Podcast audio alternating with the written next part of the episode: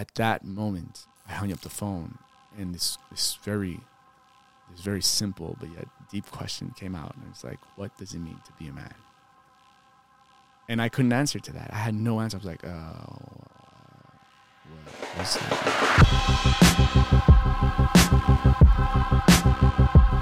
Welcome to the Superhero Academy podcast. I'm your host, Marc Angelo.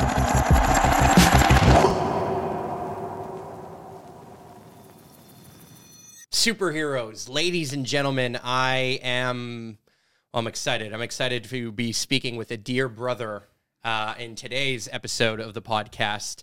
Um, and I met this dear brother and I'm just going to open it. We're just going to go straight in. His name is Malcolm. He's a brother that I'm creating uh, male MTL, or I would just call it male, uh, with. And uh, I want to just dive in to do you often just meet men under, underneath a bridge in the middle of December that, that are just working out shirtless and decide that you should chat with them? Yeah.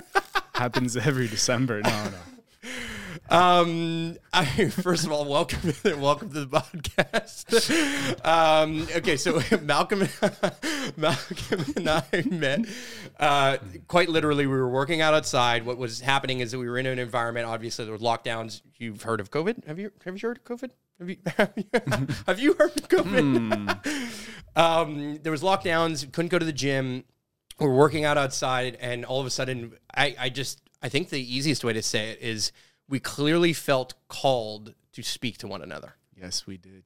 And I think it's really because you're the only other crazy people that were out there at like minus 17 Celsius. Yeah, it was, a, like, it was a good minus 20, 21. It was solidly cold. 7 a.m. I remember the wind was real, real hard. It was a rough day. Rough day, rough morning. And we're out there. Uh, I'm working out with uh, one of my best friends, and you're working out with uh, the, the other guys. Mm-hmm. And there's there's definitely something that I felt at that moment. Like, I just like, yeah, there's going to be a conversation. There is going to be something here. I don't know who said what first. Do you remember? Do you have a recollection? I, th- I, think I said something to you guys. I think you spoke first. Yeah, I think I, I do said, think you're the one who spoke first. I said something to you guys, Yeah. and and then we started sharing, and we just started talking, and and we didn't say that much, but we we did present ourselves, and uh, and and there was there was there was like already this feeling of brotherhood, you know. It was, but it was quick, right? Like It there was was something. quick. There was something about the fact that when you meet certain people, you you feel like you've just established trust with them instantly. Yeah, absolutely. Like there's certain people that this happened to me very recently, actually. That like I just meet somebody, I'm like, oh, you're you're like a Viking warrior who I used to like slay fucking people with, like you know what I mean? Like that's a, that's a real thing. And that's exactly how it felt. It felt like we It were literally on the way. fucking battlefield. It, It felt did. it felt like we were on a battlefield, literally. It did. And we're there, minus twenty, and we're just fucking working and we're we're battling whatever Mm-hmm. needs to be battled at that moment, you know. Battling the ego or battling whatever whatever's usually gonna prevent us from going outside, minus 20, 7 a.m. to work out. I think you. I feel like you reached or you said something because you're like, I want to know what other kind of badasses are doing this kind of stuff. Yes. And then I remember asking, being like, "What? What do you do for a living?" And you're like, "Oh, I have a restaurant." I'm like, "Great, I'm gonna order. I'm gonna order." I, I Yes. literally thought that I was gonna plant the seed that I'm gonna order from your restaurant sometime soon. And I'm gonna text you, Yes. just be like, "Hey, love to support a brother." You know what I mean? Absolutely. And support I did Yes, you because did. Because you have the best poutine. in the city. You had the best poutine in the city Yes, which which opens the door to um, I'd love to learn a little bit about your story. Obviously, I know it, but for the people who are listening, Mm-hmm. um, I would love to hear. You know, I know that you've you've gone through an insane transformation. You grew up on the south shore of Montreal, right where my hometown is. Exactly. Um, so we're like we've swirled around. I feel like we've seen each other at like Fuzzy's Brossard or something Guaranteed. guaranteed at Le Scratch we ran into one another Guaranteed. at some point. But I, I would never have recognized you No. today or where you're, you know, the way you physically look today.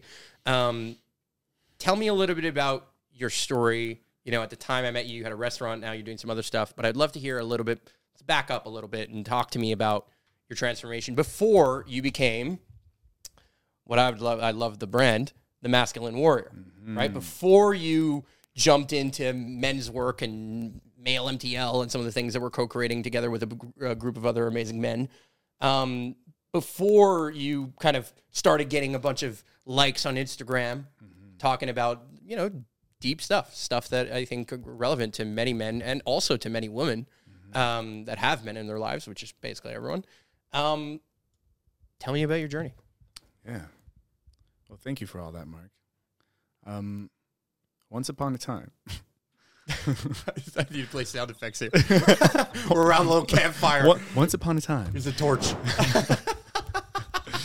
um, yeah, uh, going back, going back. Uh, I guess I was I was pretty much doing, you know, whatever I thought was the best thing that I could do, and um, uh, not going too far. You know, I grew up in Brossard, uh, just like you did, and um, I was I was um, suburbs of suburbs of Montreal. Yeah, suburbs of good, Montreal. good, you know, good wholesome town. Kind absolutely, absolutely, and um, and I remember being um, being put in the restaurant and and bar industry very very very fast at a very young age, and um, you know I remember being younger and saying, "Well, this is what I want to do." I remember being young and saying, "Oh, I want to be a chef one day." You know, thing. I, that, that, was the thing. I was I, we would go to my my um, my mother's friends' restaurants here in Montreal, and I, I would I would just want I, wa- I wanted to be of service. I would go around tables and and pick up uh, cigarette butts because back in the day we could smoke in restaurants, Mm-hmm. and I, I would pick those up. I would I would clean, and I was super young, and I just h- had this um, this this crazy uh, will of wanting to be of service uh, to people or to, to others, and so you know subconsciously or maybe consciously, I thought I could do it through restaurants, and and um, growing up, I had a very absent father.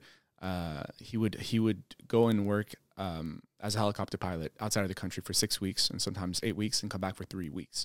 When he'd come back, um, so he was an alcoholic. So when he'd come back, for him it was vacation. So he, he would he would drink, uh, you know, every single day, and the only connection we really had it was him bringing uh, us to the restaurants.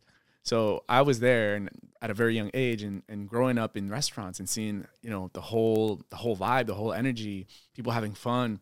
And of course I was very much attracted to that. And um and him having fun there too, and him him having fun there too. Well, yeah, well to some degree. to some degree. My my father was a very um so he showed literally no he he, he literally had that that that concept of the man being emotionless. And he li- was literally emotionless. And of course, one of the things that made him emotionless was the drinking. Numbing, numbing of his feelings. numbing of his feelings. But I, substance I had no clue. I, you know, I had absolutely no clue that that was the thing uh, happening with him back back then. I just thought that that's who he was. So you didn't realize he was an alcoholic. Exactly. When did it, when did it when did it click to you that he was an alcoholic? Um, When did you like all the all the pieces of like, oh yeah, there's, I guess there are a lot of bottles in my house or whatever it is, or like what like what was it that made that happen? At what age maybe? Rough. it came in late because because being um you know witnessing everything that was going around in bars and seeing people drink so much, I thought it was just a normal thing. Everyone did it. you know everyone did it. So for me it was just normal. And we had parties over at home. Uh, my mother's brazilian so she would have all of her brazilian friends come over. And so i was in that that uh, that, that party life and that you know uh, enthusiastic sort of setting where where we we often had people at home drinking and having fun. It was always very playful. And um and yeah so i guess for me it was very normal all to like all the way to when I got much older, where I figured that maybe drinking that much is actually a problem. Um, but I had to find that out by myself, you know, Mm-hmm. falling into that as well.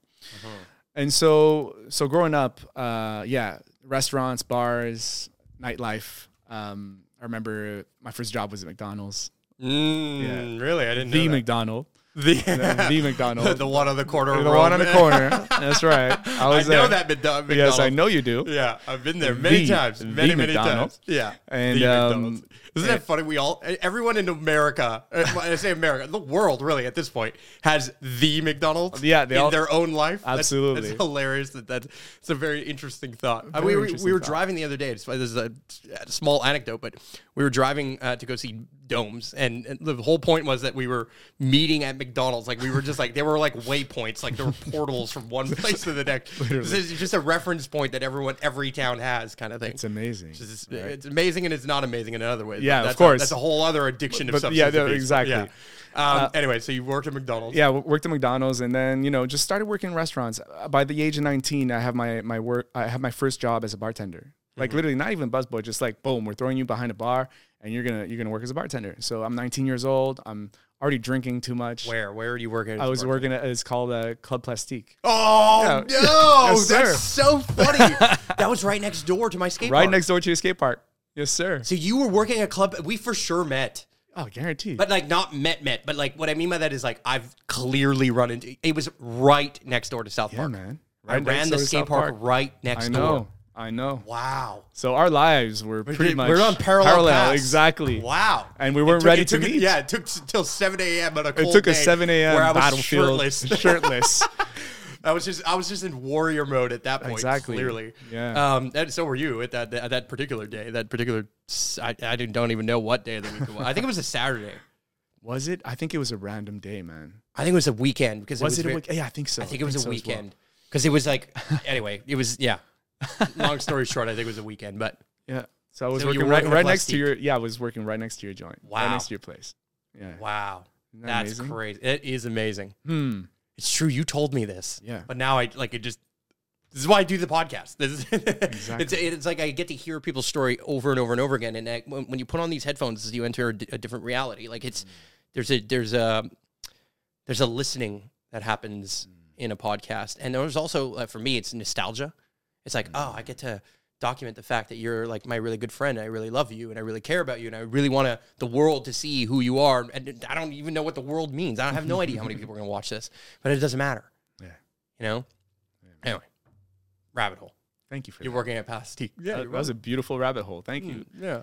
Uh, yeah, working at Plastique. And anyways, from the age of 19 to basically um, much older, I just I, I kept on working in the bar industry in the nightlife. Uh, worked in pretty much a bunch of different places in the suburb of Montreal and in Montreal as well. And you know, I thought for myself, well, this is this is what I want to do for the rest of my life. This is what I want to do for the rest of my life: work in restaurants and work in bars. And what I didn't know back then is that I really had this thing for being service to people and I remember saying to people, I like doing this because it can bring a smile to somebody's face, you know, and I mm. had this idea in my mind that, you know, you can be having the worst day of your life, but you go to the restaurant at the end of the day and you get great service and that can just flip the whole day, right? Or the, the, whole- the whole mood. So I, I And there's I'll- a feedback loop with restaurants, particularly bartending, where it's like they tip you directly for the feeling. exactly. Like there's the culture of it, but then there's also the like, you you, you did a great job. Like did a great thanks. job. Thank you. know what I mean? Yeah. Yeah. And uh, and of course, you know, uh, that brought me to to get to know a lot of people, and uh, I love that. I love being able to connect with other human beings. I, I love partying, and um, I loved I love having fun. But the problem was with that is that there was so many things that I didn't want to face about myself. There were so many things I was that I was stacking that I wasn't looking at. That I was basically running away from every time I would go and work behind a bar or at a, or at the restaurant. And um and yeah, so I grow up in this in this context of nightlife and slowly you know, I don't realize it, but what I do know now is that I was sabotaging myself. I was constantly hurting myself over and over again. And um and I remember I remember in 2016. So I have this really weird relationship with my father even growing up where he's just I don't know the guy. Mm-hmm. I never really got to know him. Um, and I always felt intrigued by him because I was like, hey, he's my father. You know, he's the masculine model of my life. And and when I hear other uh, boys or other teenagers talk about their fathers, they talk about like the coolest guy in the world and they want to be just like him. Mm-hmm. And when I try to say that, well, I can't because I'm like, well, I don't know this guy. Mhm. And um, and even living together, like I, I lived with him for a couple years, and just me and him, nothing, like just nothing. So, so in 2016, I remember I, I, I got out of the house. I got out of the uh, the house. I started working in a place in Sainte-Julie, um, a bit further down, and uh, I worked there for about two three years. And by that time, my father's by himself, and he's uh, he doesn't have a job anymore. He decided to quit. And so, what does an alcoholic retired do uh, by himself at home? Drink. drink. Lots of alcohol. Lots of alcohol, and it was a lot of beer and, and cigarettes. And Mm-hmm. And I remember around that time, I started seeing that his health he was starting to have health issues. So I realized that maybe, you know maybe the source was alcohol. And Mm-hmm. on my end, I wasn't drinking that much. But what I started doing is gambling. I started gambling. Oh. Yeah. So I started gambling specifically on slot machines. That was my thing. Slot machines. Slot machines. Yeah. What was- I what was getting just- you on the slot? I was addicted to the. Uh, They're the most. They're they're the biggest moneymakers in casinos. Yeah, and for those who don't know, but the they're. I find it. That's wow. Wait, Okay, but hold on. Let's get real clear. Slot machines like clink clink clink, and then three things, or like the the video lottery or The video lotteries. Okay, so you're yeah, playing. specifically. this is like literally everywhere. You're not- you to- Everywhere. yeah, you don't. So this is in Quebec. This is a huge thing. If Yeah. you don't know this, but it, it's a huge thing everywhere. But lottery, what are called VLTs, video lottery terminal, Mm. terminals. I actually did a, a whole. Uh, anyway, another story. But I did a whole uh, um, paper on this. Um, are a huge entry point into gambling addiction a huge entry point into like uh, what what what you find in these like weird places Yes. that are like because like these video lottery machines are like at like I, I I think of uh, the ones at the um uh, what's it called the the the skating rink there not this not not with skates but with um uh, des patins à la, à roulette uh, they're um oh yeah. Okay. you know what I'm talking about Palladium. Palladium Yeah, the yeah, Palladium Palladium. Palladium Yeah. Yes. they have v- VLTs there there. Yeah. Absolutely. which is this obscure corner, Yep. kind of dark room. hidden. It's hidden. Yeah. There's a bar. There's a Ginette that works behind the counter. you know what I mean? Like, it- you know what I mean? Like, Absolutely. and and that like that feeling. Mm-hmm. So you so beyond going into those dark corners, like quite literally. When I say dark corner, I'm not even talking like no, they're I'm talking about like physically dark. Yeah, like it's physically just like a weird corner. They always have like the weird like mirror windows that you can't look in. Like it's just it's just the the vibe is off. Absolutely. For anybody who's in in the light, their own version of the light, not to say where where that is the or isn't. vibes off, and Vibe is off. And And why is it that you're there? I'm Why, like, what constantly is it being about? attracted to this darkness. I'm constantly Mm. to the point where I'm going out with friends, and I'm with them at a bar or at a, a restaurant or whatever, and I start drinking, and then I start thinking about gambling? gambling. Yeah, and sometimes like what I'm- if today's my lucky day? yeah, what if today's my lucky day? Oh, I lost money yesterday. I'm gonna I'm gonna make it make it, again today. today, right? Because they make you win just enough. Just enough. Well, it's Here not even there thing. that you do is, win. is when you what is when you first start playing these uh, these slot machines or these video uh, lottery machines is you win you win five dollars Yeah. you get that dopamine hit That's you're, it. you're, you're and you're done and then you win a big amount one day and you're like oh shit But And- that's it. and you're constantly thinking about that amount and you want to go back and win that amount Yeah, yeah I want that five hundred dollar payout. That, that Exactly. that one time. so so and I, you do win enough. Like it does. It's it's not like it's not like you go and you lose and lose and lose and lose. Like you do actually from time to time fuel your purchases of Exactly. alcohol through the fact that you won that night and then do whatever. 100% And then, but obviously the thing is you lose more You- Uh, of course you, you, always, you always lose more Welcome to And- gambling. eh, welcome to gambling and and but you always remember that that one, time, time. you won and you, that's where you want to go back and So that was that the way you drove? Because when I would gamble, I very rarely gambled, but uh, you know, if I gambled, sometimes what I wanted was to just get back to even. It wasn't even I wanted to win. yes I just wanted like I want to get back to not even. lose. I want to get back to even. But that's Yeah. that's another lie that I was feeding lie. myself, Yeah. right? And even to the point where I thought sometimes like I was I was so wanting like I was so much in wanting to control Mm-hmm. the outcome that I was trying to do these like crazy things on a machine, Witchcraft. ta- talking to the machine and like you know putting putting some kind of bet that would sock. yeah It's that person that they cut me off in the parking Exactly. lot. It was their fault I lost tonight. exactly Pointing the finger everywhere else. hundred percent any Oh, any I any fucking, excuse I can feel that Yeah. feeling. and Like, and hold on, hold on. I just want to pause you there for a second. If you're listening to this, do you feel that feeling? Like, where is where are you doing this in your own life? Right? Like, mm-hmm. where is it that you're like, like, a, like almost like your your inner demon or gremlin is is living, and you have these like thoughts. It might be that you're you're you have a jealousy. Jealousy could be a thing sometimes, right? Like, oh, this person is prettier than me, or this person is this they or more than me in some way, shape, or form, or they have more money than me mm. right? And and there's so many little versions of how this plays out, but I, in your case, it just manifested in in this one yeah category that is gambling. Yeah, and I, I think it, it, it always starts with a thought, and then when it becomes an obsession, that's where you're fucked. Mhm. When it starts, when it becomes an obsession, you have to go through it, or else you're constantly going to you're, you're constantly going to spend your energy towards that obsession that's in your mind. And and so I'm at a point where I'm with friends and I can't have fun because, you know, I I'm always thinking about going at the slots machine. There's something that's always calling me there where I feel comfortable. You know, I feel like no one can bother me and I don't want to be bothered by anyone. And alone. You're And often going I'm, alone. I'm, I'm often going alone. Mhm. And reality is that I'm losing all my money. You know, all the money that I'm making in bars, and I'm making a lot of money. I'm just wasting it all. You know. Um, you have an estimate of the amount of money? How long did this last? um, so at first, it wasn't uh, lasted a couple years, but the first few years wasn't that intense. Mhm. Um, it was really in 2016. My father committed suicide. Mm.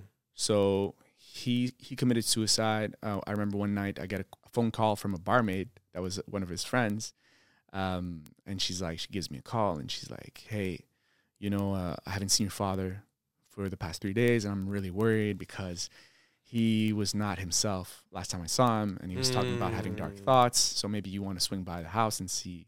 See if, you, if if everything's all right, you know. chills up my, my spine on this one. Yeah, right and then I'm like, well, you know what? He's probably okay. He's probably just, you know, depressed or something. And he doesn't want to go out or maybe he's out of money. I don't know. So I just and I remember 3 days prior or 2 days prior, I got a phone call from him. And um I'm at the restaurant and I'm busy. I'm I'm preparing for reservations. And at uh, your restaurant. at the restaurant, no, not at my No. restaurant. At a restaurant where I'm working. Yeah. At, at that time, where I'm uh, a pub that I'm working at. Sure. And um, and I don't answer. Right. I could have answered, but I didn't because I'm like, oh, I'm busy. So, so I just I, I I I close the phone. I don't answer. And he sends me a message. He's like, hey, um, no, actually, sorry. Let me get back to that. I did answer. I did answer, but I didn't say hi to him. I said, Dad, I'm busy right now. I'll give you a call. I'll call you back. And he's like, okay. So I I, I close the phone. wow. I don't call him back. The next day, I get a message from him. He says, um, "You didn't call me back, you know, and that's okay. I just want you to know that there's letters for you on on the table. If you can come get them." So I I think at that moment there there are letters for you know I often get letters from the bank or whatever still Oh at that at that at that place. So I have that in my mind where I have to go and get letters. So he's like made this decision already. yeah, it's already made. It's been made for for a while. Oh, it's been made in his life choice, uh, lifetime of choices, exactly but it's been made in that moment. in that moment. And um, wow. And so I get that call two days later from the barmaid, and I'm like, okay, let me go back home. And I'm not connecting the dots, but there's something inside of me that's telling me that, you know, Mhm. something's off. And uh, I call up my mother. I'm like, hey, mom, you want to come with me? Uh, I think I think dad, uh, you know, I think something's wrong with dad. And uh, they've, they've, they've been separated already for quite a few years, and they just recently went through divorce. Okay. And my father's trying to sell the house at the same time. And he had sold the house for a very low price. Okay. And he was supposed to move away the next week, the week right after. So I'm thinking, you know, he's just preparing boxes, he's getting ready to move. And and it, it was I remember it was really weird because I asked him, Hey, you need any help? I'll come and give you a hand at, you know, pack up some boxes and and he's like, oh, no, I don't need any help. So I remember that night we go there, me and my mom, we drive up there, and I see I see the lights are open um, on the second floor. And I say, okay, he's there, you know. Uh, but I'm calling on his phone. His phone's shut off, and I call at the house, and he's not answering. So there's a part of me that's like, okay, he's there, everything's fine, and then there's this other part of me that's like, oof, something's off, something's wrong, and um, and I open up the door.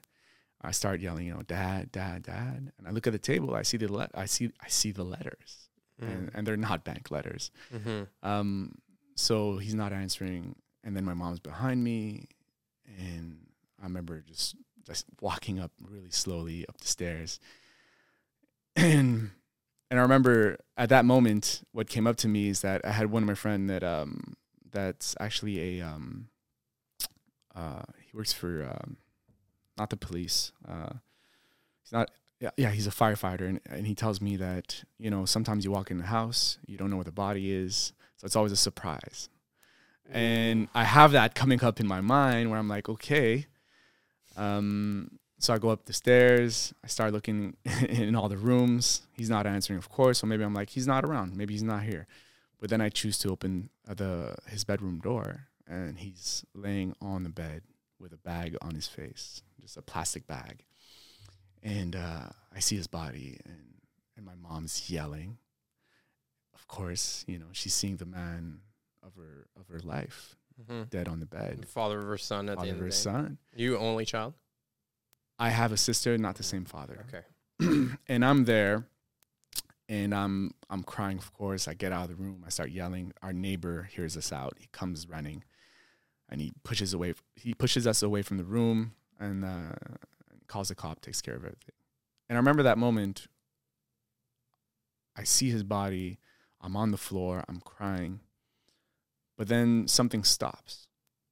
Like I I just I suddenly stop and and then I say to myself, I can't cry. I have to be tough. I have to be tough for my mother. I have to be tough for my sister. And I have Mm. to be tough for our friends, you know. I have to be the man of the house now. And and so I stopped crying and I remember cops showed up, my friends showed up. And cops are looking at me and I'm just no expression. And I can't cry. And I'm just explaining to them what's happening the best way I can. And I remember seeing this cop just looking at me really weird, you know, just like she's looking at me and I'm just like no The emotions. female cop. Yeah, female cop. I'm just like no emotions. And I start talking about money. I start talking about, well, what's gonna happen with the house? Da da da. And I remember my friend, my friend Sean is there, and he's like, Malcolm, Malcolm, what are you talking about? Your father, you know, you just found your your, your father's body. I mean, you don't have to talk about the house or money. But I'm already there trying to to find other things and not trying to face my emotion or feel what I have to feel. Mm-hmm. And um, it's as if at that moment, what he was doing with himself was passed on to me That's that's what I felt. right away. And um, and then from there, um, it took it took quite a few weeks because I, because so of course the buyer got out, and so I had to stay in the house because of insurance. And um, so I stayed there in the house by myself for a couple weeks. Because of insurance. because of insurance yeah because somebody has to be in the Yeah, yeah, house yeah, and yeah, then yeah, it's like yeah, so i'm i'm i'm there Fucking and insurance. and I, That's all I i'm have staying with myself. And i of course i had great support during that time but i remember not being able to to feel. And um doesn't take too much time whereas i start drinking again and i start gambling even more. Um and i remember saying to myself it's like all right well you know i mean what's the point why don't why don't i just enjoy life and and have fun you know and uh so i start gambling more i start drinking more uh i get introduced to cocaine because now I'm working. So I I I lay off my job as a manager, uh, and I say to myself, you know what? I want to work as a bartender seven seven nights a week, and that's it. That's what I want to do, and that's what I did. Working seven days a week as a bartender in different places in in the city and outside of the city. Uh, seven nights a week, drinking, then You went full to self yeah, destruct. still for a full year. So I'm drinking, I'm using, and I'm gambling. It's literally the cycle Mm-hmm. what I'm going through. Yeah. Every day waking up feeling horrible, Waking up, not eating right, Not eating right. feeling good. not paying my bills. Mm. So not paying my bills. Hydro Quebec's calling. Hydro calling. every everyone and then I start thinking that the government's after me. So I'm looking through the course, window, paranoid. paranoia, everything starts to kick in. My ex-girlfriend at that time, we uh um we, we of course we separated, we left each other cuz I was not in my right mind. Power to her. and so and so I'm by myself now, oh no, no. not paying my bills. now it's deep. I'm getting kicked out of my apartment. Mhm. And I called up my mom. I said, "Mom, I'm coming to live at your place because I'll be working in Montreal this summer, and uh, I want to be close to you." That's that's the excuse. Mhm. And so I go there. I'm 30 years old. Bring my dog with me, and um, and I'm drinking every night. I'm using every night. I'm going to the casino, and I'm making a lot of fucking money. Like I'm making. Why, you're working seven days a week. You're I'm making I'm, I'm, I'm money as a working. I'm. I'm working. I'm making between 500 to a k a night. As a bartender, I'm working these really awesome hot spots, but I'm spending You're it all. making like two hundred something thousand a year. but I'm I'm just throwing it all at the casino the same night, not being able to keep anything. I'm just flat out. Oh wait, hold on. Are you finishing a shift at 3 a.m.? Bars close at 3 a.m. Absolutely. No, it's You're my time to party. Finishing a shift at 3 a.m. Yeah. and your party time is from four to five, Four to whatever. How seven, how, yeah, eight, how many hours you can last nine, in the in the in the in the in the uh, slots? Yep. Back to slots every time. Back to slots every single time for a full fucking. Not even like not poker Nope. Just slots. alone. Yeah. By myself every night. Wow. Don't want to be bothered. I don't want to talk to anyone. I just want to be by myself and and destroy myself, basically. Yeah. And it's crazy because at the bar, and I'm working in this these amazing spots, and there's so many people. You know, I, I have these huge guest lists. There's a bunch of my friends that show up. I'm making a lot of different friends in the the, the nightlife industry, all amazing people, and Friends. and yeah, friends, and you know they look at me and they're like, "Oh, Malcolm, you're awesome. You look like you're so happy," and da da da da da. And I'm like, "Yeah, yeah, yeah, yeah." But you must have had some energy. Like I- I had- you, I had were you energy. like what, had you had you turned into your dad in the sense that you had like no you had no character? Like you you, you must No, have had some So, so where where that happened was in the morning. Every every morning I'd wake up. yeah, and be I, numb. I had the- I had these really dark thoughts every day. Yeah. I had these dark thoughts. I had no energy. Um, I didn't I didn't have a purpose. I didn't have a mission. I didn't I didn't know how to feel. you Were you smoking a lot of weed and stuff? No, too? not even no. No. Just these three things. cigarettes. Not even no no cigarettes. It was really just these Those three things. three things. Yeah. And and I remember I was starting to do cocaine right when I would wake up. I was like, "This is my coffee," you know. So so I was starting to do that. Deep habit there. Yeah, I was starting to do that, and um, and so for a full year, seven days a week, that's what I was doing. Every morning, I remember having really deep, dark thoughts of like, okay, how I'm going, how am I going to kill myself? I'm going to throw myself out the window. I'm going to hang myself, you know. And then there's this little voice in me that said, well, you can't do that. I mean, your nephew, your dog, your mother, your sister, you can't do that to them. So there's like Never that- about you. so this little Never- voice. never, I can't do this to me. Never. No, of course. Yeah. I had no clue what that meant. And and Well, I mean, clearly, yeah. yeah, Clearly. I had no clue what that meant. I was I was conditioned and programmed in thinking that happiness Life is about destruction. Like Happiness was external Life ends in death. Yeah. Might as well accelerate the journey. that that as well. And so and so one day I remember and I love saying the story because it brings me back to that point where I finally I really died. Um um is I remember I have to get food for my dog. Now I have this really deep connection with my dog, Jamie. You you know my dog, and you know how he is, and he's He's part of the wolf pack. he sure. is he is. I think he's uh, one of the Yeah. elder, elders of the wolf pack. for and, sure. And uh, he uh, and I remember I remember that night I'm at, at I'm at the casino. I'm like, okay, I got to keep hundred dollars for my dog's food for tomorrow morning. Oh, And like mission accomplished. I had kept that money. I wake up and I'm like, all right, mission of the day: get my dog's food. I get out of the uh, apartment, which is my mom's place. By the way, I'm Mhm. 30 years old hmm live with my dog, no money, just fucking crazy.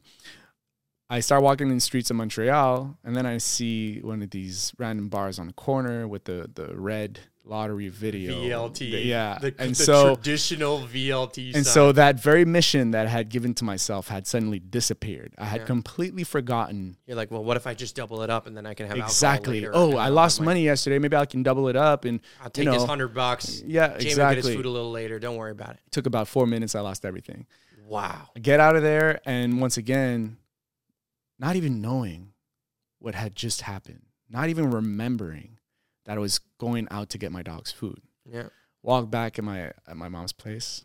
I open the door, and for the very first time, Jamie does not come up. He doesn't come running to me. He walks really, really slowly towards the door, sits down, stares at me, and he looks at me. And I look at him. I look at the eye. Like I, I see my reflection into his eyes See his disappointment. and I see something. I see this sort of like bright light in his eyes, and I hear a voice saying, Is this it? Is this it for you? Like, is this what you want to do? Is this how you want to treat yourself? Or are you ready to change? Are you ready to do things differently? and and at that moment i just i just crumbled on my knees. And for the first time in so long i just started crying crying crying crying crying. And and to me that was that was actually my first conversation with the the king inside of me. It was as if there was this emperor in front of me saying okay you're not a child anymore. It's time for you to die. It's time for you to become a man.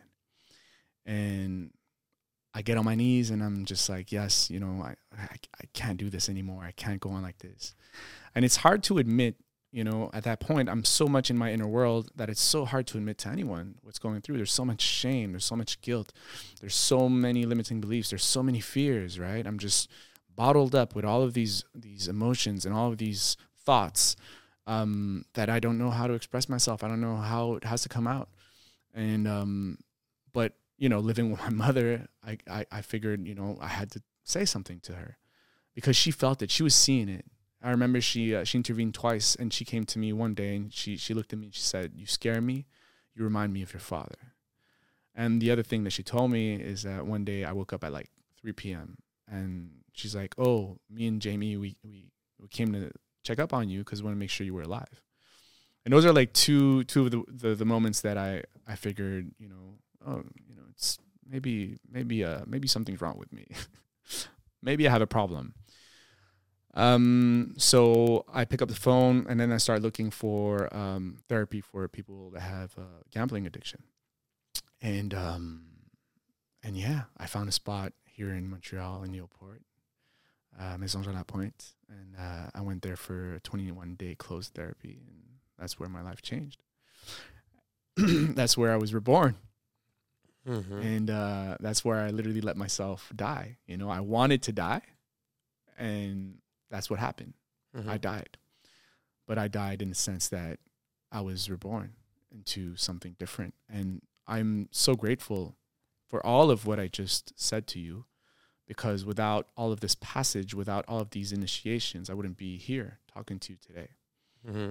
And um, and the beautiful thing about therapy that I went through is that not only did I learn about myself, I learned about my father. I learned everything I had to learn about him, Mm. knowing why he was the way he was. And it helped me find so much closure uh, within this this relationship that I had with him. Um, so you know, I got I got into support groups and started uh, learning a lot about listening and holding space and and sharing and expressing and talking about emotions and hugging people, um, receiving, receiving love, giving love. Mm-hmm. Um, Also, the principles, absolutely, the principles and and every every the methodology, exactly the fact that it had steps, the fact that like, yeah, all of Mhm. that, and um, and yeah, it brought me towards a path of constant evolution. Brought me towards a path of spirituality. Brought me towards a path um, that I want to be on for the rest of my life. And through all of this, I learned, uh, you know, I acquired so many tools as you know, meditation, uh, breathing. I started, you know, doing some breath work, which I had no clue what that was. But I remember the first time I went to a breathwork session for an hour and a half, I felt that it released a lot of things inside of me. and um and so going into that after a year and a half. so after a year and a half of meditation, breathing, working on myself and going into, into therapy, I was weighing 260 pounds. So I was 260 pounds. My like my physical body was Mhm.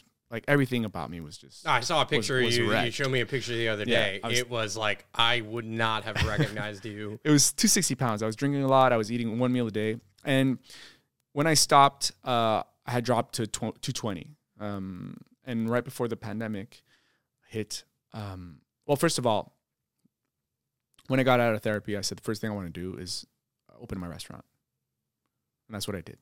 I opened up my restaurant with uh, your mom. with my with my mom, and which was such a beautiful beautiful experience um, because now working in a restaurant for 16 17 years and opening a restaurant two things completely Oh, different. totally different. Totally different. Now you went down another shit storm. oh yeah, another shitstorm. So so There's, the, there's the some good lessons in that shit. yeah. So so not only I probably did the worst thing that anyone should do coming out of therapy is up. opening a business or opening a restaurant. yeah, because it Well, is the most responsibility. yeah because you know the, the the last thing you want to do is is is stress yourself and Oh. i jumped right, Right back into, the it stress. but um but it was a beautiful learning experience i've i've i've acquired so much from from that experience in itself uh we were you know we opened up this this uh this portuguese place and we put a lot of love in there and um It was an awesome restaurant. yeah it was and so And when you were awesome. Like every time I'd order on Uber Eats, you were fucking. You hooked me up every time. every time and Yeah. and the, the the ratings were stellar and I love like, how you never missed it. Yeah. I didn't tell you I would order, but you just see it. You just have you saw the name and you absolutely Yeah. I, I did and uh. It means you were paying attention. You know what I mean? In your own business, it wasn't just a cluster. It, like it wasn't just a number on a on a Mm. on a thing. It was an actual name. yes Yeah. yes I, mean, I, I remember you, you would write the name on every one of the, uh, the bags and all that stuff. You were always, always kind of about always a little message as well yeah, always a me- always a message exactly. yeah and and so we opened up march 11th of 2019 march Wow. march 11th 2020 we were shut down. shut down Yeah. a year day per day shut down first shutdown Mhm. and um and, and at that point i'm weighing 230 pounds i'm sort of like okay we got to shut down the restaurant we don't know we don't know what's going to happen you know my mom's 61 it's me i have an older crew as well of people that work with us and i'm just like okay we're gonna we're gonna close this Two weeks for- flatten the curve. yeah we up closing for a month and i remember in that month the first few weeks the only thing that i'm doing is um, i'm ordering food Mm-hmm. I'm eating a lot of sugar. I'm playing video games. I'm watching movies. That's all I'm doing for the first two weeks. So I think weight, everyone kind of did that. yeah. So my weight's going We all up. watched Tiger King, dude. That was like a thing. You know what? Remember, we- You know does what? everyone remember Tiger but King? let, I want to be honest here. I'm probably the only one that hasn't watched Tiger King. I swear to God. And I I saw. How did you miss that I, wave? It was dude? such I, a good I I know. That but was like just that was early in the pandemic. It was a good. it- everyone just like you. All, Everyone, you bro. Picked, you only picked like three friends that you were gonna see because everyone was like, okay, well, I don't know, we're gonna break the it- rules here. So you had three friends, one, you know, two guy friends of your guy, two guy friends, one girlfriend, kind of thing. Okay, who who are we gonna watch Tiger King with? it was Tiger King. It was toilet paper and it was banana bread.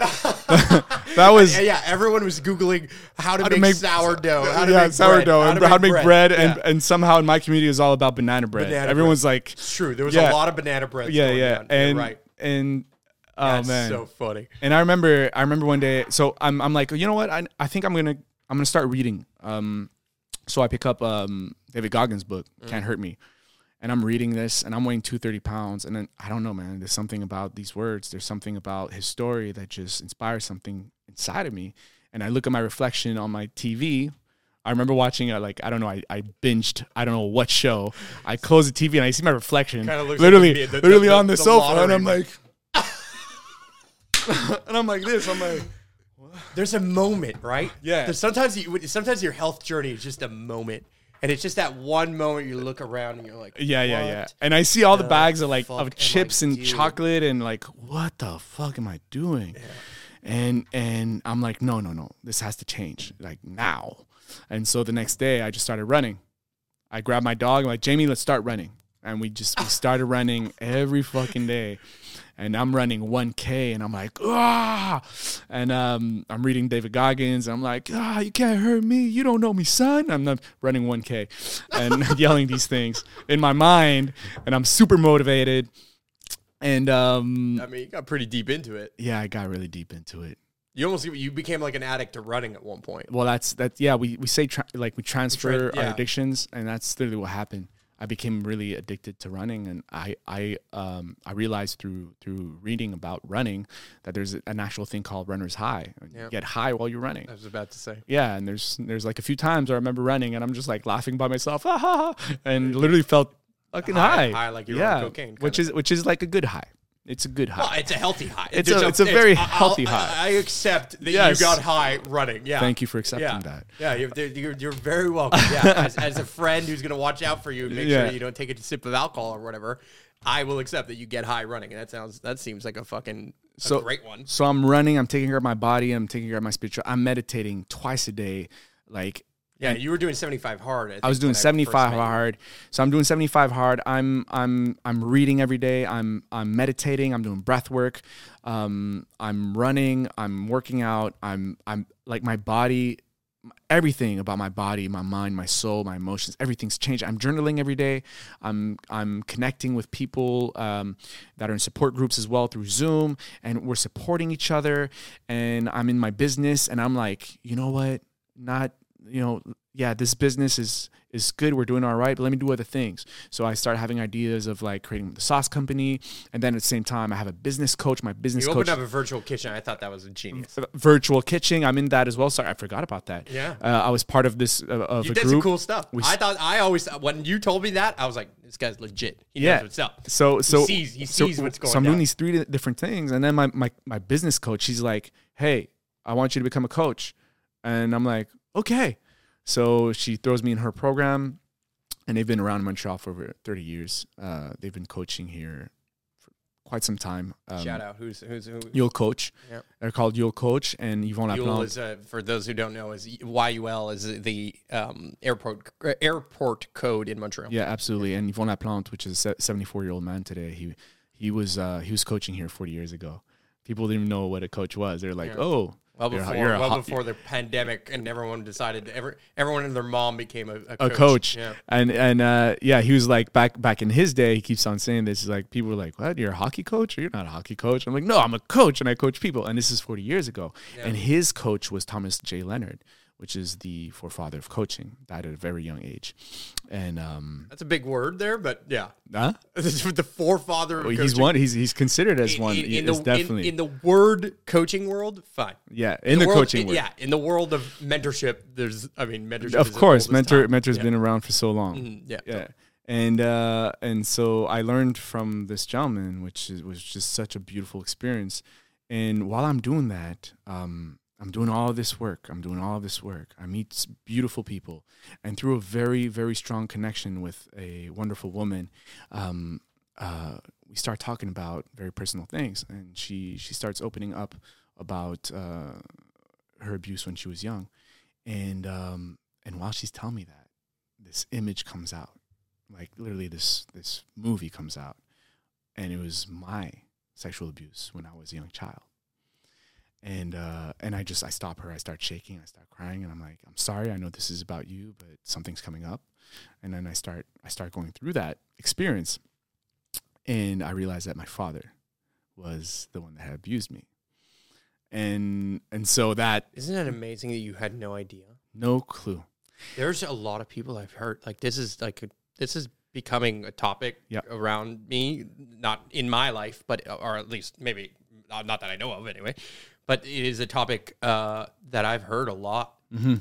and like fully repressed. Like this is the definition of repressed memory. repressed and there's something that happens i guess when you're you're at that young age where you're you don't understand what's happening Yeah. and just the, the mind completely shuts it off Mhm. and i remember through through my passage of being in support groups i hear a lot of people talking about their sexual abuse and i remember having this image pop up and i would just push it away i was like oh i'd push it away i'd see it but no i'd push it away.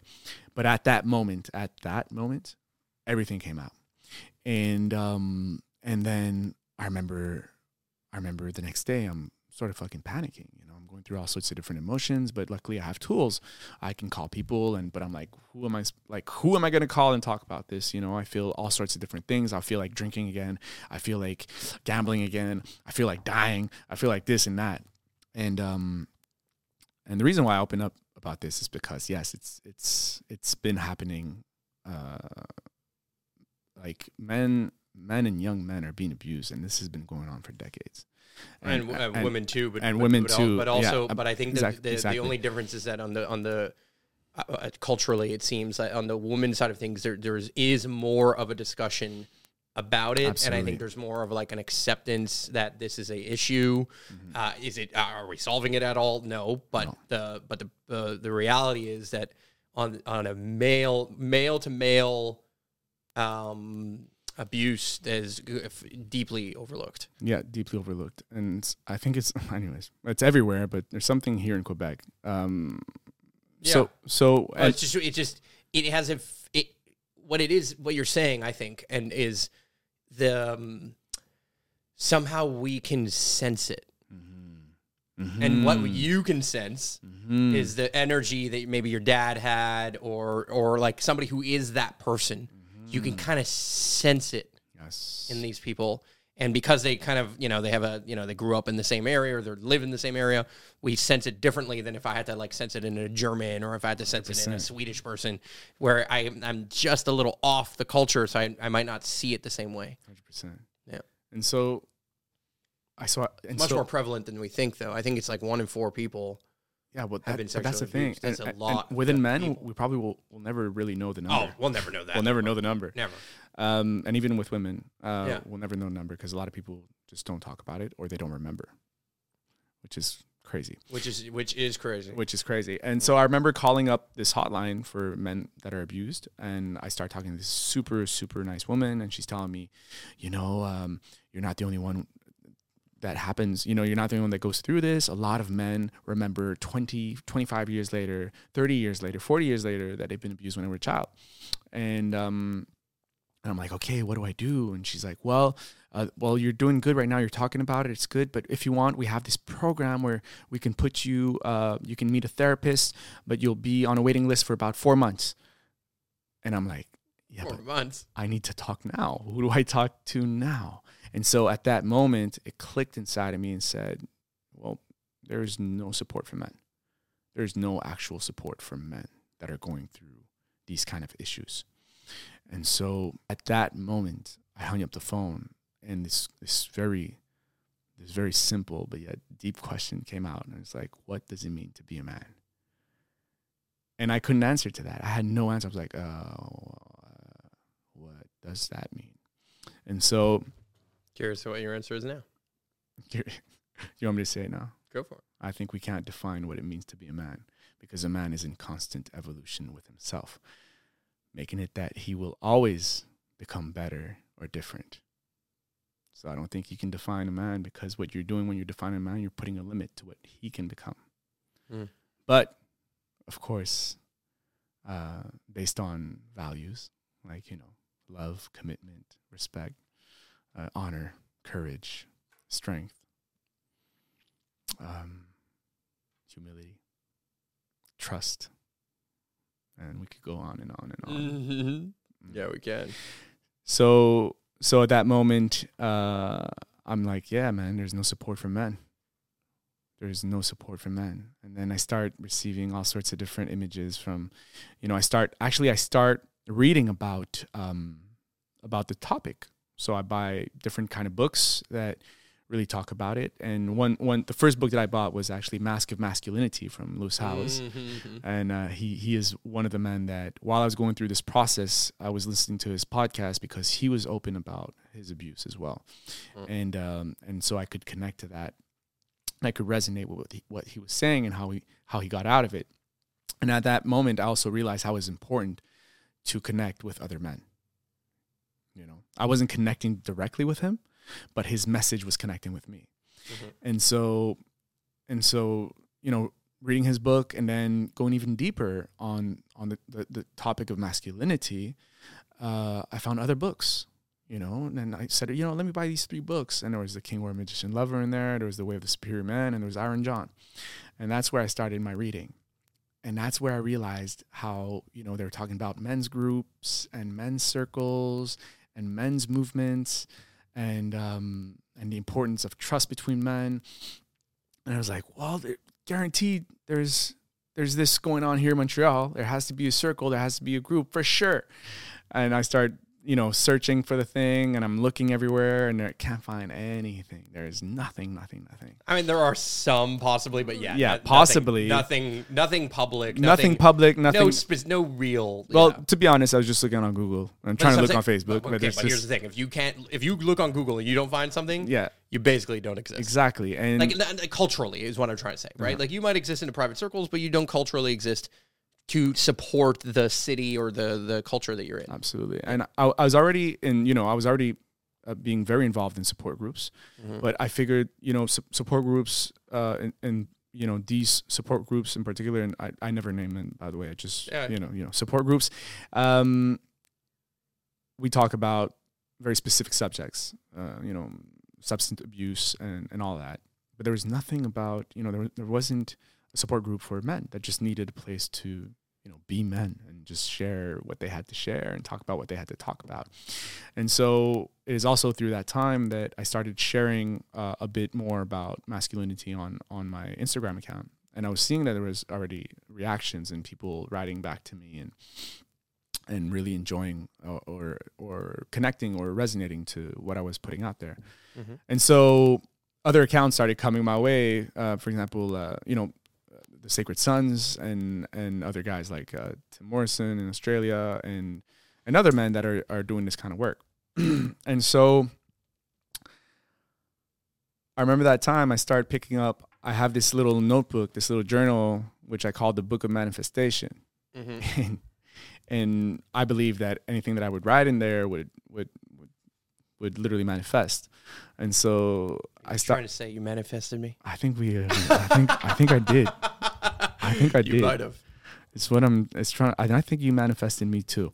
So I start. I, definitely. You definitely did. Yeah, hundred percent. So I start- I'm not even going to joke about so that. I, yeah. I start writing the list of you know. First of all, I was manifesting a very amazing poutine, and then you became you were the you were the person. Isn't that great? Yeah, I'm a little sad about that. Not gonna lie, I'm now a little sad that your your restaurant, uh, you know, had a, had a challenge. But we'll get to that. I second. have the recipe. Yeah. Remember, I know. I do. in here. I do remember that. in here. I know. As We've long had- as I'm in your life, Yeah. we have access to the recipes. Are you baiting me on my own gambling or my own my now gambling my own addictions, my poutine addictions? yes, I'm here. Yeah. Welcome. I, Perfect. I know how to make you, know. happy. Now you know. I know how to make you happy. It is a good. It's, it's, uh, it's one of the ways to make me happy. Absolutely. I, dude, I will do any. I will work forever Mm-hmm. if you just tell me that we're gonna go for dinner after.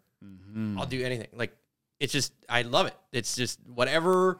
It's Mm. my version of like oh I get to chill second. Yes. You know what I mean? Like in Yeah. the same way that you would like finish your shift and then go gamble. I guess. Well, my version of that is I finish my shift and I pull up Uber Eats. You pull up Uber Eats, yeah. Take and- notes. and over the last two years, that was like the thing to do. So Mm-hmm. it ever the whole world came into my like weird bubble Mm-hmm. of marketing, storytelling, like digital. I've been working remotely for ten plus years, six, uh, eleven years now, you know, as of April first. I've been working remotely for for a very long time. At some point, you, yeah, yeah, you just kind of 100%. you, you you don't go anywhere or you don't know where to go anymore. And I'm not. I've never was a drinker. Was a smoker more smoker uh, like Yeah. weed smoker. And um, I'm more of an intellectual type of like I consume content. Mm. So I consume stories, insane amounts of stories. and so the best thing to do when consuming stories is eat, because mm. like it's for me my version of the lottery is the lottery of on Netflix or on YouTube. Mm-hmm. And the lottery, the other lottery is the unpredictableness of the algorithm. You ah. press thing, and then I just let. Sometimes I literally, I'm like, okay, I'm going on a journey. Don't know where I'm going, but I just let the, fr- the YouTube video pick the next one, and the next one, and the next one, and it's like, okay, where are we going? Embrace the unknown. Yeah, yeah. I mean, at some point, you're you're consuming, you're consuming. Like, there's learning, yeah. But now you're and then there's consuming. there's a layer of learning that goes into consumption um and there's no doubt about the fact that I've looked at like my version of like you looking at Jamie and being like is this it is me looking at my Mm. screen time and being like oh my fucking god like the amount of Mm. time I spend on a screen and like my saving grace is the farm but Mm-hmm. um, because my overconsumption of documentaries led me to go out in the middle of a GMO cornfield and plant a tree and blah blah blah. Who cares about my story, right? But the the the point for that was it. I realized like there, there was. It's kind of like my also was like a David Goggins style moment. It's like, what am I gonna fucking do? And like like what am I gonna do? And that do piece was like, I'm gonna fucking plant some shit. Like you know what I mean? I don't know fucking nothing about planting anything, but I'm just gonna plant some stuff. Mm. And I'll just go and, and keep going back. And then it became what it, where it changed my life next level was when I decided I was going every Saturday. So it became a pilgrimage. It was my version of going to church. It, uh, to to this day, it's my version of going to church. Now the church is like the church is bustling. it's like it's it's a whole other level. I think it, it's no longer church for me. Now it is like it's like a sacred creation. It, it, it's It it's beyond church It for is. me. It's definitely I'm, sacred. I'm well. I'm part of the church now. Like I, I, I, I, at first, I was going to church, and then like yeah, I was a person who started the farm with a bunch, you know, a few other people. It was really me who the initial kind of spark. But the idea is now it, it really has become way more than than me, and that's where I can find purpose in it. Like people are like, mm. well, how could you like? Don't you want to do something else on a Saturday? I'm like. Like what? No. Like go to some party to do to do to, what are you my- doing that's purpose. particularly exciting? You know what I mean? Like like really just give me the better like I gotta tell people all the time. I'm like, yeah, I would love to do something I'm not doing, Hmm. but give me something that's that sounds better. And this isn't like an addiction thing anymore. It's not like I'm, I'm not addicted to going to the farm. Trust me, I go there sometimes. It's a purpose. It's It's a miserable. mission. It's a yeah, it's a mission. It's a purpose. It's a purpose. And And and, I think that what it means to be a man, to answer that question, is to discover and rediscover your purpose Mm, and to to ignite yourself and others and carry on the torch of that legacy from generation to generation, from person to person. It, it- it's like I, I think that when you ignite your own purpose, you become a candle that is lit, and from a single candle, millions of candles can be lit absolutely. and and I don't see the limit to the number of candles that could be lit. And so for me, it's just like, yeah, I could go in this direction, anything is possible, and I can manifest anything I want. And I, the you know, the word manifest, Man. yes. right? The the idea of like we women have life creating force, and men have life creating force. Yes. Okay. And the the I just think that that life creating force is evoked in us in this way of like we need to find or we need to. We often find it through some first period of doing. We become a human doing first. Eventually we could get to human being mm-hmm. over time mm-hmm. right? But it's a, it is a journey, it is a stage upon which you, you you you climb onto kind of one stage or one step. I think you were saying this the other day, right? It's like there's these different stages of awareness where we're we're standing on this different stage, and all of a sudden you see a little something different. You're like, oh yeah, okay, maybe the way I was doing stuff over there is not great, but now I'm going to be a better doer. And over time, you go from doing to like maybe I'm gonna like like you know not, life isn't happening just uh, to me. And then eventually you get to the ego stage of like for me. Yes. Life is happening for, For me. me. I'm the yeah, I'm the guy. Right? Mm, And so there, there's this theory of like um you go from being like the the horse, the workhorse, to being the lion, to being the child. Mm, right? So the, the horse is the doing. The horse works. You work, work, work, work, work, work, work. I'm going to work myself to death.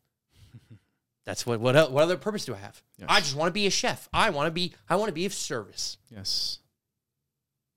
Then the line comes in. I want to change everyone. I want to I'm the guy. I figured something out. Yes. Me, hmm ego. And then And then there's what I think enters the church phase of your life. It's the it's the it is what we did when we were kids is that we showed up, we played. yes. And we just play, play, play, play, play, play. And as we play, we just be. There's no rules. There's no there's some rules. And ironically, like those are great. Like we just break games. It's like, oh, here, I'm safe here home base. But the rules are literally invented as you play. Like it's like, no, there's home base now. Oh, home base is over here now. You know what I mean? Like it. And so everything, all the fields of possibility, completely change. And so, I I I feel that there's a hole in the in the market. Um, and I think it's twofold. I think there's a hole on the emotional realm, and I think a lot of your story brings forward a lot of the emotional components of what I see. But if I were to talk to you about my addiction, which I'm still addicted to, is this work. And I don't know what I would do without my work. Hmm. I don't know who I be when I'm not alone and I'm not tired and I'm not like, oh, let me just turn on Netflix or YouTube and just go down the rabbit hole of learning something so that I can be more ready for the next thing. So that I can work to be ready for the next thing to the point where I will eat myself to, to a coma, right? Like a like a food coma, not a, the actual coma, but a food coma. And I'll pass out in front of the couch, in front of the TV because I feel alone. And the only time I don't feel alone is when I'm working because everyone seems to find purpose in me because I have answers that I'm inventing. And that's where I'm playing.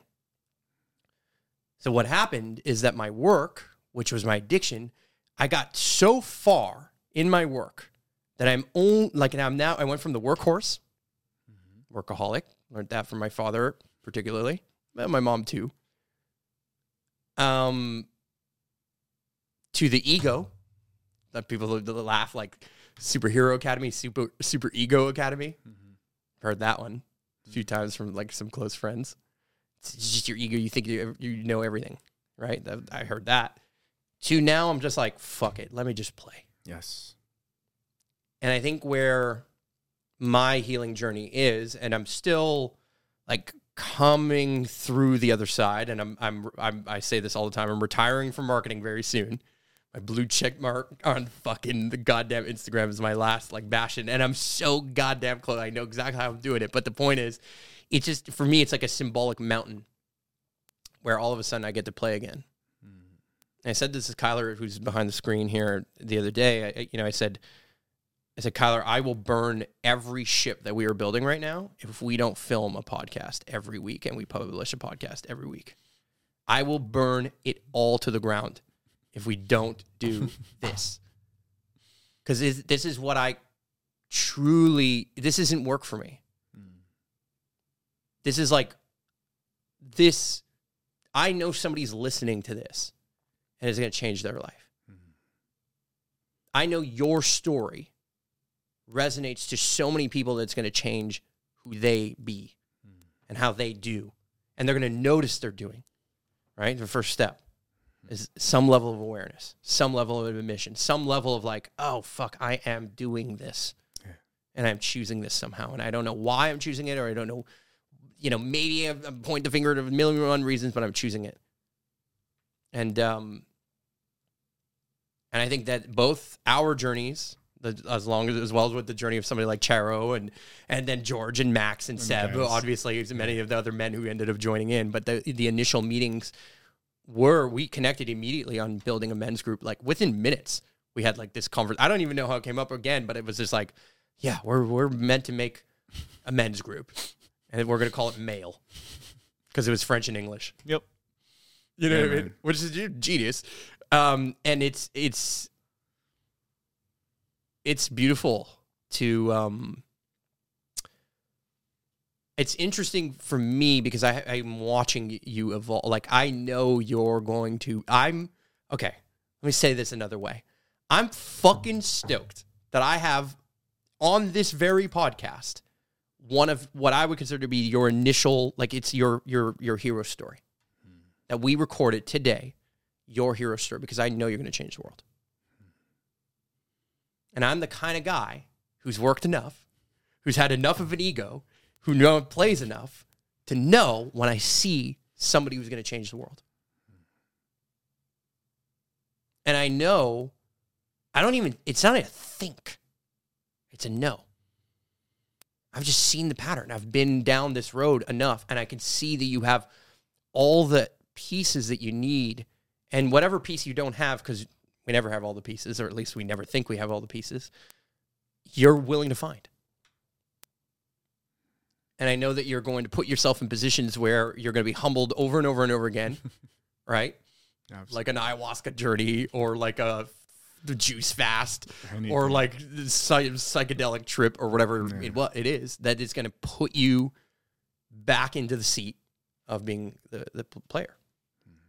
And so for me, that that psychedelics did that for me. Like psychedelics was the reset button where I get worked up, work up, work up. They call it worked up for a reason. I get really, really, really, really anxious, and then poof, I hit the reset button. Okay, oh, okay, yeah, I get to play here. This is all fucking fake. Like, you know what I mean? and so the name of my company is called Why simply because it was it was it was birthed out of a psychedelic trip. The name itself, because I was kept asking myself why, why, why? What's the purpose? Why? Why, why, why, why, why? Purpose, purpose, purpose. Where is it? How do I know why wh- that I found it? Blah blah blah blah. blah. And the answer that came to me, the, the the wisest of possible answers that came to me at that moment, and still to this day, um, is simply because. and that's a, an answer a fucking child would give. I love that. And it's the answer you would give a child when they were asking you why, why, why, why, Simply why, why. because. Simply because. Yes.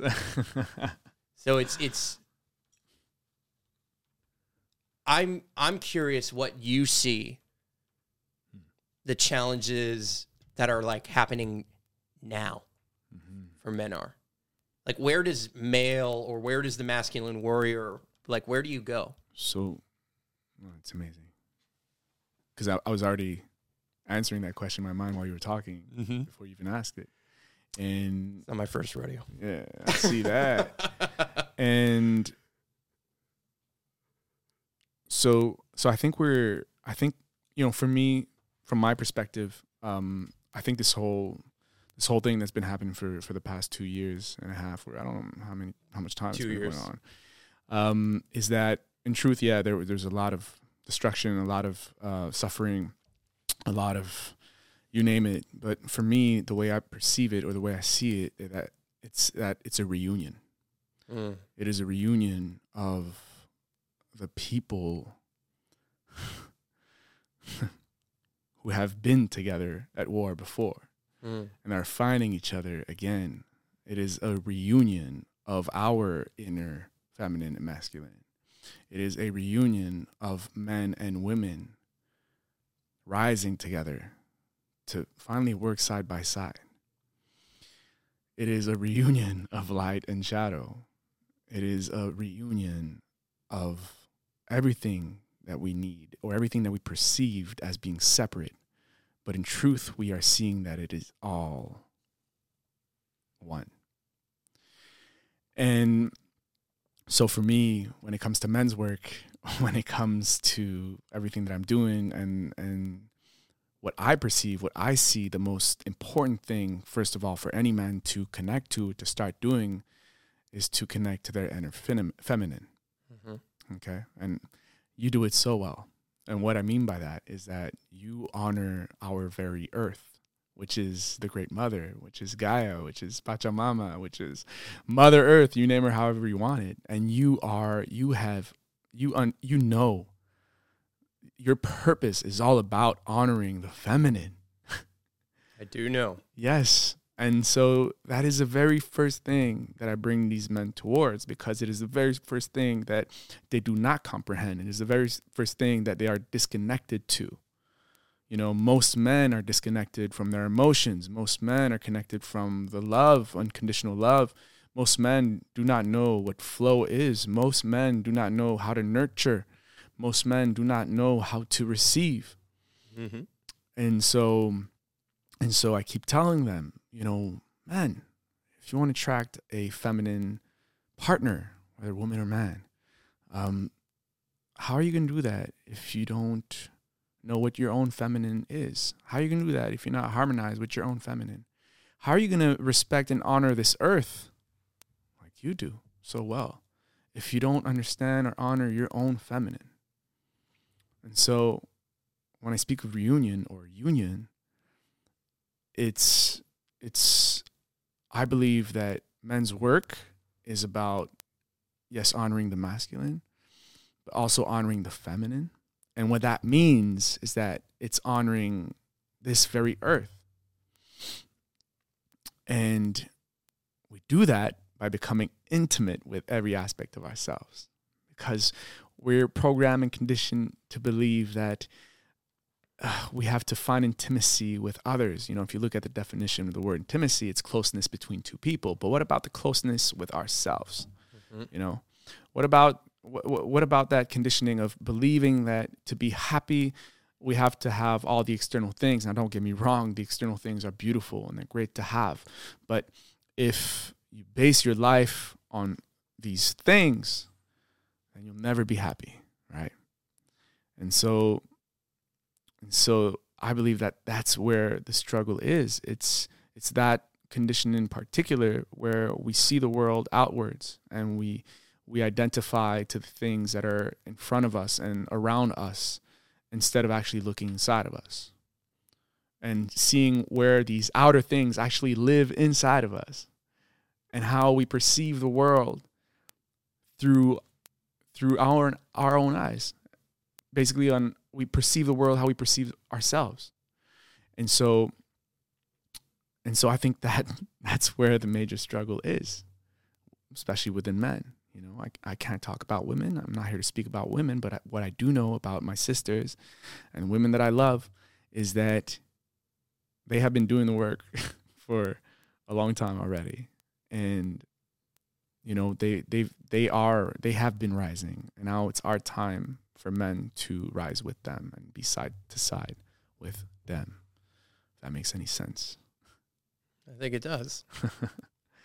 and and so all of this, you know, the group that we created together, um, the coaching that I went through, you know, really brought me towards my purpose. And you know, wh- while everything happened, while everything was happening, um, while I was slowly starting to to start my mentoring or coaching, I was still working in the restaurant. Mm-hmm. I was hesitating. I was still fearful about, you know, am I gonna have enough? You know, am I gonna have enough? Is is is you know, I still have Do to manage a restaurant. Can have I, I done enough? Can I hire people to take care of the restaurant? Or how am I gonna do this? And then in October, uh, we get um, we get water damage from the ceiling, and the restaurant has to has to close. And so Sacred feminine just yeah yeah the sacred feminine heard she heard me. She heard me. She said you want to honor us? Let's go. Let's go. It's time. Ready now? It Perfect. is. it is time. Mm-hmm. and um and so I had no other choice than to to jump into the coaching. And um you know well successfully so. Yeah well it's you know it's starting and and I'm very grateful. You know it is a grace and uh, I'm I feel just so fucking privileged to be doing this. And meeting these wonderful men that come to me and even women and they're telling me how you know the things that i say the things that i write they resonate with and i get to i get to listen to them. And for me the, the most beautiful gift anyone can do is what you just did. You shared a part of your story. You literally gave me a piece of you. Literally that's what you did Mm-hmm. And all I had to do is listen. But for me, that is such a gift. It is such a gift. And I get that every day. And truth is, we can we can literally experience that every day if we give ourselves a permission or opportunity to actually listen, mm-hmm. to actually fucking listen. And and I'm grateful for the support support groups for that, and even the men's circle, the men's group. Because what do we do when we're in circles and we're talking? Well, for that all that you know, for the whole 90 minutes, you're well, talking for three minutes. For the rest of the time, you're listening. That's what I was about to say. It's not we're talking; it's eyes talking. Yes, it's individuals talking, and everyone else is listening. Exactly. Everyone else is listening, so you're listening, and you're training yourself into listening. Yeah, you might like, wander off. Re- yeah, you might wander off, but there's something about you know these also circles that we've been doing where too. there's something about the fire there's also something about resonating with uh, with another man you don't want to miss his story because you know that his story has value for you has value and lives inside of you yeah. and this is what i've been seeing within stories and myths myths mm-hmm. as well mm-hmm. is that you know when i when i read one of these legends or, or myths I, I ask myself where does that live in my world where where where is that? Where has this happened in my world? You know, that's how I see it now. That's how I see it today, and and it's it's true. Uh, you know, hmm. because I'm really diving into the archetypes. Mm-hmm. Uh, lately, I've been really diving deep into these books, and and of course, you know, they were written. If we look at King, War, Magician, Lover, and and the the the five the five books uh, from the King Within, War Within, Magician Within, and Lover Within, were written by uh, a psychotherapist, psychoanalyst, sorry, and a mythologist. so the book is written in all sorts of different stories. And when you're just reading the story, you could just read it. But if you're looking at it in a way where you're asking yourself, where does this live in my world? What is the what is the the, the what is the lesson here? And where has this happened in my story? Because truthfully, I believe all of these stories they live inside of us. Can I add a piece to that? Please do. Hmm. Okay. Where does it happen in my story is one thing. Hmm. Right? That's like the where did the where did the work happen? Where did it do? That's the horse. Yes. Can you imagine what I'm going to say next? Please go. What do you feel? What do you feel? Where does it feel? Where do I feel What this do I way? feel? Yes. Right? Like earlier in your story, I paused you and I was like, "Ooh, okay, we got a perfect moment to like let that energy mm-hmm. sink in." You remember when I paused you? Mm-hmm. I paused you when I was like, "What that that dark VLT room, Yes. the bar, the felt bar it. you have no reason to be in there." I felt it. You felt that bar. I felt and it. everyone felt that bar. If you're a Quebecer, you absolutely Oh, yeah, you bar. felt You it. knew exactly what it looked like. Le tri. You know what I mean? Like you you could feel mm-hmm. that. And so I think that there's certain things that happen where like where is this happening to me? And then Where is it happening for me? Mm-hmm. right? But the third one, where's it happening through me? yes. And where it's happening through you is in your feelings. That's it. If you can identify what's happening through you in your thoughts is one thing, but in your feelings, ooh, man, now you're really onto something here. You know what I mean? Because now your thoughts are your thoughts are always rationalizing. But what if I walk into the VLT and, and, and, and I make hundred dollars and I turn it to two hundred dollars and Jamie have food? That's your thoughts. Hmm. Your feelings are like, what if I felt significant if I walked into that thing so I don't feel like a loser? Mm-hmm. Because I'm a winner and I want to be a winner. And then eventually you go home and you realize you're a loser. Not to hate, but the, and that feeling is what changes everything. Your thoughts come later. Your thoughts will then eventually figure out how do I do that? Okay, I read David Goggins. I, run something. Nah, nah, nah, nah. How many miles did I run? Nah, nah, nah, nah, nah. right? Chatter. But if you can truly feel it, that is also, in a sense, more of a connection to that feminine. Hundred percent. Yes, sir. Nailed it. Okay, I'm just gonna. We're gonna end this podcast. With, I'm gonna say one last thing. Yes, please do. Do you know why I know you're gonna be super successful and why I know you're gonna change the world? Do you know why? No. Keyword. Do you know why? What the answer? Do you make it? Yeah, because that's the way it is. Sure. Is that Sure. what is, was It's that the not- answer? My answer, you know, my answer is first of all because Yeah. I know that you know one answer for sure. Okay. You know, the love is the answer. yes. I know you know that. But the reason I know why you're going to be successful and that people are going to watch this and go subscribe to and follow you on Instagram and do all the things they're going to click because if they made it all the way here, they know that they should do that. Hmm. But the reason I know why you're going to be successful and change the world is because you always lead with gratitude.